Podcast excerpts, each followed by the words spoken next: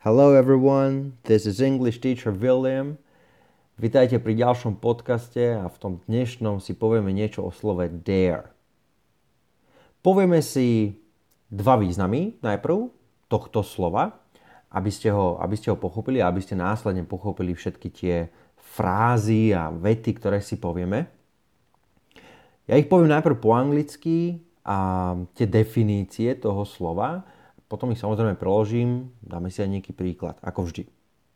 So, the first definition. If you dare to do something, you are not afraid to do it, even though it may be dangerous or shocking or may cause trouble for you. Takže, ak sa niečo odvážiš urobiť, znamená to, že nie si, alebo teda nebojíš sa to urobiť, aj keď to môže byť niečo nebezpečné, niečo šokujúce, môže to spôsobiť problémy. Napríklad, he was one of the few people who dared to protest. Bol jeden z mála ľudí, ktorí sa odvážili protestovať. Odvážiť sa. Dare. Druhý význam. To try to persuade someone to prove that they are not afraid to do something that is dangerous or likely to cause trouble. Takže presvedčiť niekoho, aby dokázal, že sa, že sa niečoho nebojí, niečo, čo môže byť nebezpečné alebo môže spôsobiť problémy. Napríklad, the older boys dared John to go up on the roof. Starší chlapci, chalani, vyzvali Johna, aby išiel hore na strechu. Prvý význam bol teda odvážny, hej, odvážiť sa, a ten druhý význam vyzvať niekoho. A s týmito dvomi význammi budú spojené aj tie ostatné príklady, ktoré si, ktoré si povieme. V modernej angličtine slovo dare už nie je tak bežné slovo ako kedysi. V neformálnej angličtine ľudia preferujú alebo sú im prirodzenejšie iné výrazy. Tak napríklad he is not afraid to say what he thinks. Nebojí sa povedať, čo si myslí. Keby som chcel použiť slovo dare, tak by som povedal um, he dares to say what he thinks alebo he dares say what he thinks. Prečo tieto dva uh, príklady som povedal? Jedno bolo dares, druhé bez toho SK, ako v tretej osobe. Poďme si trošku za chvíľočku. Um, ale ako som vravel, je prirodzenejšie vymeniť slovo dare za napríklad he's not afraid. Avšak, Slovo dare často používame práve v záporných vetách, kedy po ňom môže nasledovať neurčitok s to alebo bez to. Dáme si dva príklady. She doesn't dare to go out at night. Neodváži sa ísť von v noci. Alebo The old lady didn't dare to open the door. Staršia dáma sa neodvážila otvoriť dvere. V britskej angličtine je bežná aj záporná forma daren't. Čiže v tých príkladoch predtým sme si povedali doesn't, she doesn't dare, alebo v minulom čase the old lady didn't dare, ale existuje aj forma daren't.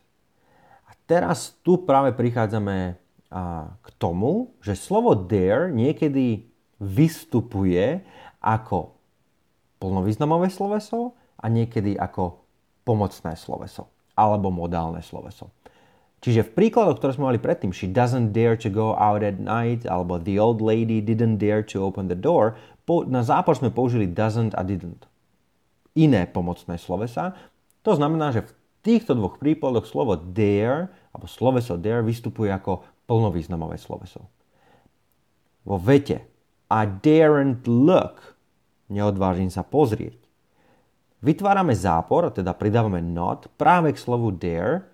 To znamená, že v tomto prípade to slovo dare vystupuje ako modálne sloveso, pretože s ním viem vytvoriť zápor. Kdežto s bežnými plnovýznamovými slovesami neviem vytvoriť zápor iba tým, že tam pridám not. Ako napríklad I speak English, nemôžem povedať I speak not English. Musím dať I don't speak English. Takže v britskej angličtine je bežná záporná forma daren't, za tým ale už nejde to, to znamená veta I daren't look. A vtedy hovoríme aj o tom, že kedy pridať to s v tretej osobe a kedy nie. Sú vety, ktoré alebo tá, tá veta môže byť aj tak, aj tak, lebo raz môžem sa ako keby vyhovoriť na to, že vedie to, správa sa ako plnovýznamové sloveso a teraz to správa, správa ako modálne sloveso. Dávam príklad. To, čo sme mali aj v, tej, v jedných z tých prvých príkladov, že he dares to say what he thinks. He dares to say. Vystupuje to ako plnovýznamové sloveso, dávam za tým neurčitok to. Čiže he, dar, he dares to say what he thinks. Alebo he dare say what he thinks. Všimnite si, že nedal som neurčitok, nedal som to a ani esko nemalo to modálne sloveso. Môžem vám to porovnať aj s can. Tak sme v minulom podcaste sme práve rozprávali o slovese can. Veď ani tam nedávam esko. Poviem he can swim. Nedávam he can swim. A takisto sa správa aj modálne sloveso dare. He dare say. Žiadne to, žiadne esko. Čiže ešte raz, ak vystupuje slovo dare ako modálne sloveso, viem s ním vytvoriť zápor, daren't, nepoužívam ale to, a samozrejme nepridávam esko v tretej osobe. Povieme si teraz viacej výrazov, ktoré sa v angličtine práve s týmto slovom používajú. Tak napríklad veľmi bežným je don't you dare. Používame ho v situáciách, odhovárame ľudí od niečoho, čo nechceme, aby bolo urobené. Dáme si príklad. Otázka. Mommy, can I draw a picture on the wall? Mama, môžem nakresliť nejaký obrázok na stenu? A mama hovorí, don't you dare. Po význame, ani sa neopováž, alebo neopováž sa. Don't you dare. Iný výraz, um, v tejto dobe veľmi populárny a mohli sme sa s ním stretnúť a veľmi často. A to je práve how dare you, kedy vyjadrujeme pohoršenie. Známa aktivistka Greta ho použila vo svojej speech, kedy volá how dare you, ako sa opovažuješ, ako sa opovažujete. Máme si iný príklad samozrejme. How dare you, take your hands off me at once. Ako sa opovažuješ? Dajte ruky zo mňa preč. Čiže mali sme prvý. Don't, don't you dare? Neopovažuj sa. How dare you? Ako otázka. Ako sa opovažuješ? Ďalší výraz. I dare say. Niekedy, to sú vlastne tri slova. I dare say. Niekedy je to písané to dare say aj spolu. I dare say. A toto znamená domnievam sa. Príklady. I dare say it'll rain soon dovolím si povedať, alebo domnievam sa, že čo skoro bude pršať. Alebo I dare say you're ready for a drink. Dovolím si povedať, domnievam sa, že si pripravený na drink. Takisto, výraz I dare you plus uh, neurčitok používame, ak niekoho vyzývame urobiť niečo odvážne, niečo nebezpečné. To je práve ten druhý význam, o ktorom sme hovorili na začiatku tohto podcastu. Napríklad, I dare you to run across the road with your eyes shut. Vyzývam ťa, aby si bežal cez cestu uh, so svojimi očami, alebo teda so zatvorenými očami. I dare you to run across the road with your eyes shut. Takže, aby sme si to všetko zopakovali. Slovo dare má ako keby dva významy. Jedno je odvážiť sa, druhé je vyzývať. Slovo dare niekedy môže vystupovať ako plnovýznamové sloveso, niekedy ako pomocné sloveso alebo skôr modálne sloveso, čo znamená, že viem vytvoriť aj zápor daren't. Hej? Um, ale vtedy nevystupuje ako plnovýznamové slovesa alebo aj niektoré pomocné slovesa do, does, have, has, hej, alebo speak, speaks, nedávame esko. Hovorili sme si aj o štyroch výrazoch. Don't you dare, neopovažuj sa. How dare you, ako sa opovažuješ. I dare say, dovolím si povedať, domnievam sa.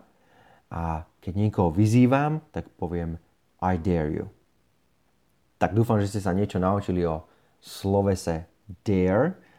je veľmi užitočné, lebo naozaj vo veľa situáciách, keď sa s niekým rozprávate, tak práve toto slovo môžete využiť. Ak chcete počuť viacej podcastov alebo prečítať si viacej článkov o rôznych slovách alebo čokoľvek o angličtine, tak choďte na našu stránku www.speakuj.sk nájdete tam aj rôzne videá. A by the way, začal som točiť videá pre maturantov. Nedávno uh, som na YouTube zavesil to prvé, kde hovorím o písomnej maturite. Takže ak si maturant a budeš maturovať tento rok, tak určite choď na môj YouTube channel, ktorý je samozrejme English Teacher William.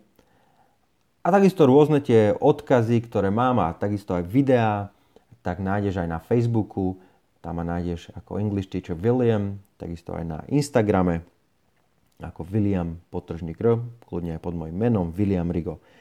Ak by si mal akékoľvek otáz- otázky ohľadom angličtiny, chceš, potrebuješ poradiť, kľudne sa mi ozví, kľudne mi napíš na môj e-mail englishteacherwilliam.gmail.com Teším sa už na ďalší podcast, so have a great day everybody. I'll talk to you later.